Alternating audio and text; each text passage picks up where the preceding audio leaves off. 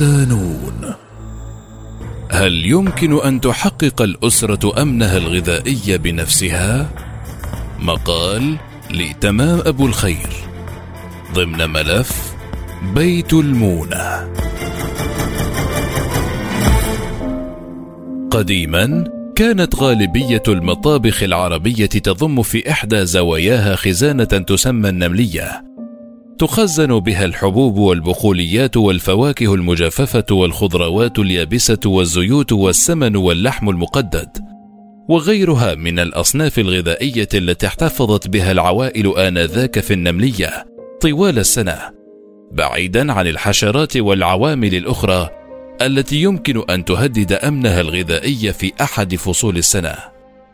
لكن مع تطور الوسائل وتغير شكل الحياة لدى الأجيال اللاحقة بالإضافة إلى اختلاف طابع المدن وانتشار الثقافة الإستهلاكية اندثرت الكثير من طرائق ثقافة التموين وتخزين الغذاء وبات الاعتماد على استهلاك الأغذية المصنعة والمعالجة في المصانع امرا طبيعيا خاصة مع صغر المنازل الحالية وصعوبة التمتع بمساحات خضراء يمكن زراعة الخضروات بها والاستفادة منها في استهلاك الأسرة الغذائي اليومي. اليوم مع ظهور بوادر أزمة غذاء عالمية بات من الضروري التفكير ببدائل تصلح للتعامل مع أزمات الغذاء المتكررة. والسؤال هنا كيف يمكن تحقيق الأمن الغذائي على مستوى الأسر والأفراد؟ هل يوجد اكتفاء ذاتي فردي؟ عرفت الأمم المتحدة الأمن الغذائي. أن جميع الناس في جميع الأوقات يتمتعون بإمكانية الوصول المادي والاجتماعي والاقتصادي إلى طعام كاف وآمن ومغذ يلبي احتياجاتهم الغذائية من أجل حياة نشطة وصحية. لكن يبقى الواقع بعيدا عن التعريفات والنظريات المطروحة. فقد بدأت تظهر على عالمنا العربي هذه الأيام ملامح الأزمة الأمر الذي ينذر بعواقب لا تحمد عقباها.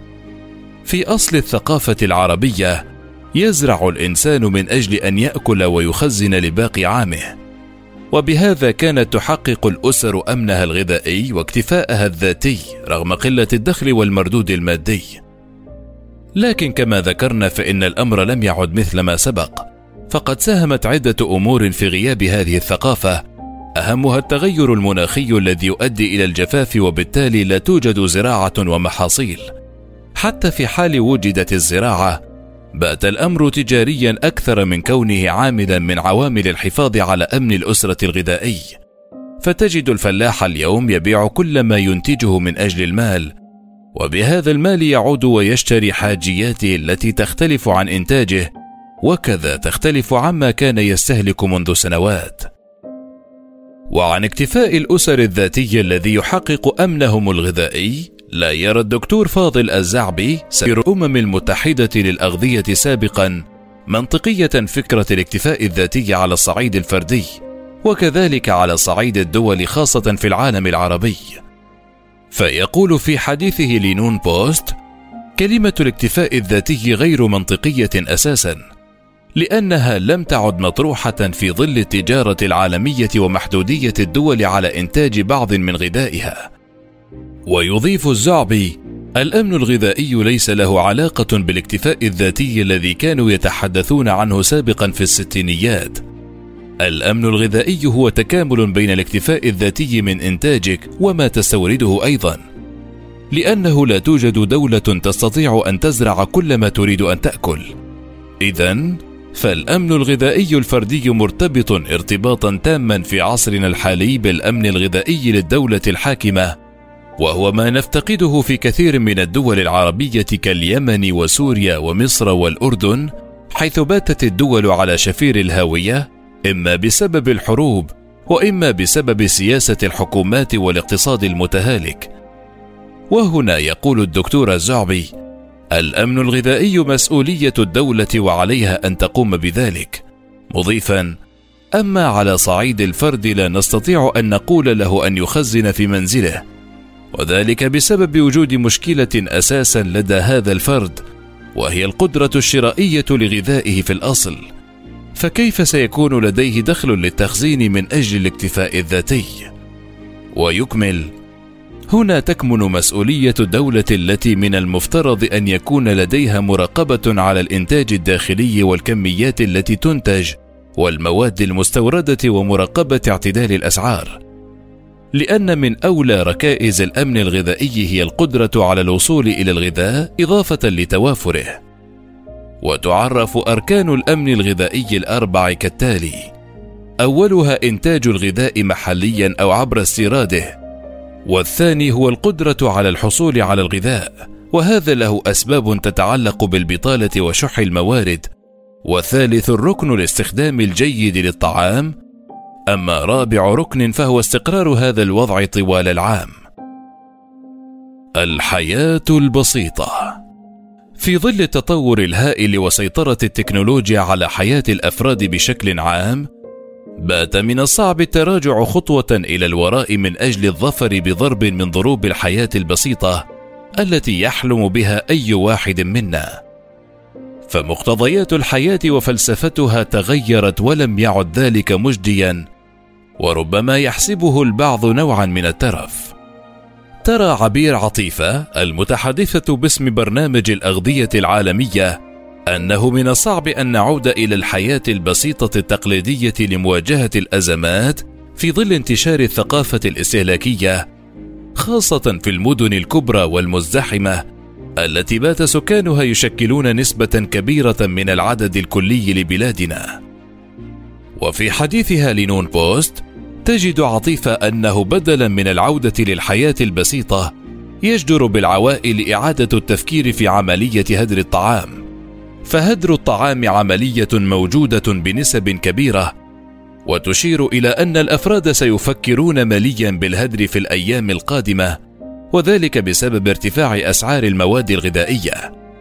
وسيحاول الناس ابتكار أنواع للتعامل مع الفائض حال كان موجودا وترى عطيفه أن توجها جديدا في دول العالم يظهر الآن وهو أن نأكل من الحاجات الموسمية دون اللجوء إلى تخزين المواد. وبالتالي أعتقد يوجد إعادة تفكير في التعامل مع الغذاء. في الإطار العام لا يتفق المستشار فاضل الزعبي مع ما قالته المتحدثة الأممية عطيفة. فهو يؤكد فكرة العودة للحياة البسيطة وأن يأكل الفرد مما ينتج. لكنه أيضا يرى أن ثقافة الاستهلاك طغت على المجتمعات في دولنا فيقول العادات الاستهلاكية طغت على المجتمع بشكل أثقل كاهل المواطن نفسه وأثقل كاهل الدولة. لذلك العادات الغذائية السائدة لابد من تعديلها بحيث تخفف من عبء المشتريات. ما يعني أن العودة إلى حياة الأرياف والقرى الصغيرة لا تبدو بتلك السهولة المتخيلة. لكننا نستطيع ضبط إيقاع الاستهلاك الخاص بنا وكذا توجيه التكنولوجيا التي سيطرت على أجزاء كبيرة من حياتنا في حلحلة التعقيدات وتسخيرها من أجل حياة أبسط. وهنا نتكلم عن حياة أهل المدن الكبيرة والمزدحمة. أما في أطراف المدن نستطيع القول إن الخيارات متاحة أكثر من حيث وجود مساحات يمكن زراعتها وتربية الحيوانات المنتجة بها. وبهذا تساهم العائلة في حماية أمنها الغذائي. وعلى الرغم من أن المساحات في المدن ضيقة فإن الباب لم يغلق نهائيا حيث يمكننا التعامل مع بعض الهوامش في المنازل واستغلالها بشيء مفيد في تعزيز الأمن الغذائي على مستوى الأسرة. ففي حال وجود شرفة في المنزل يمكن استغلالها ببعض الزراعات التي تكون سهلة في البداية ويستطيع الإنسان الاعتماد عليها ولو بجزء يسير من استهلاكه الغذائي. ولذلك فوائد عدة حيث تعزز الزراعة المنزلية وإن كانت على نطاق ضيق. مفاهيم جيدة تتحول مع الأيام إلى قواعد يمكن الاعتماد عليها في الحياة كنوع من أنواع ضبط الاستهلاك والتوفير. إضافة إلى الاستفادة من أسطح الأبنية والاشتراك مع سكان البناء في هذا ويعتمد الأمر على تحضير بعض الأحواض البلاستيكية والعلب الفارغة والأوعية الخشبية. وفي حال وجود حدائق حول الأبنية يمكن أيضا الاستفادة منها لزراعة بعض الخضروات. آليات للتعامل مع القادم. اذا كيف يمكننا التعامل مع الأزمة القادمة؟ وكيف لنا كأفراد وأسر التخفيف من آثارها وتبعاتها علينا؟ لكي نكون واقعيين في الطروحات فإن الدعوات التي تنادي بالاعتماد الكامل على الذات لمواجهة الأزمات الغذائية هي دعوات غير مجدية. خاصة أن حكومات الدول الكبيرة تقف حائرة في التعامل مع هكذا الأزمات فكيف بالأسر الصغيرة؟ لكن في حال اتبع الناس بعض التكتيكات يمكن أن يخففوا من آثار الأزمات الغذائية عليهم. وفي هذا السياق يتفق الدكتور فاضل الزعبي والمسؤولة الأممية عبير عطيفة أن المسؤول الأول في مثل هذه الأزمات ليست العائلة إنما الحكومة والدولة.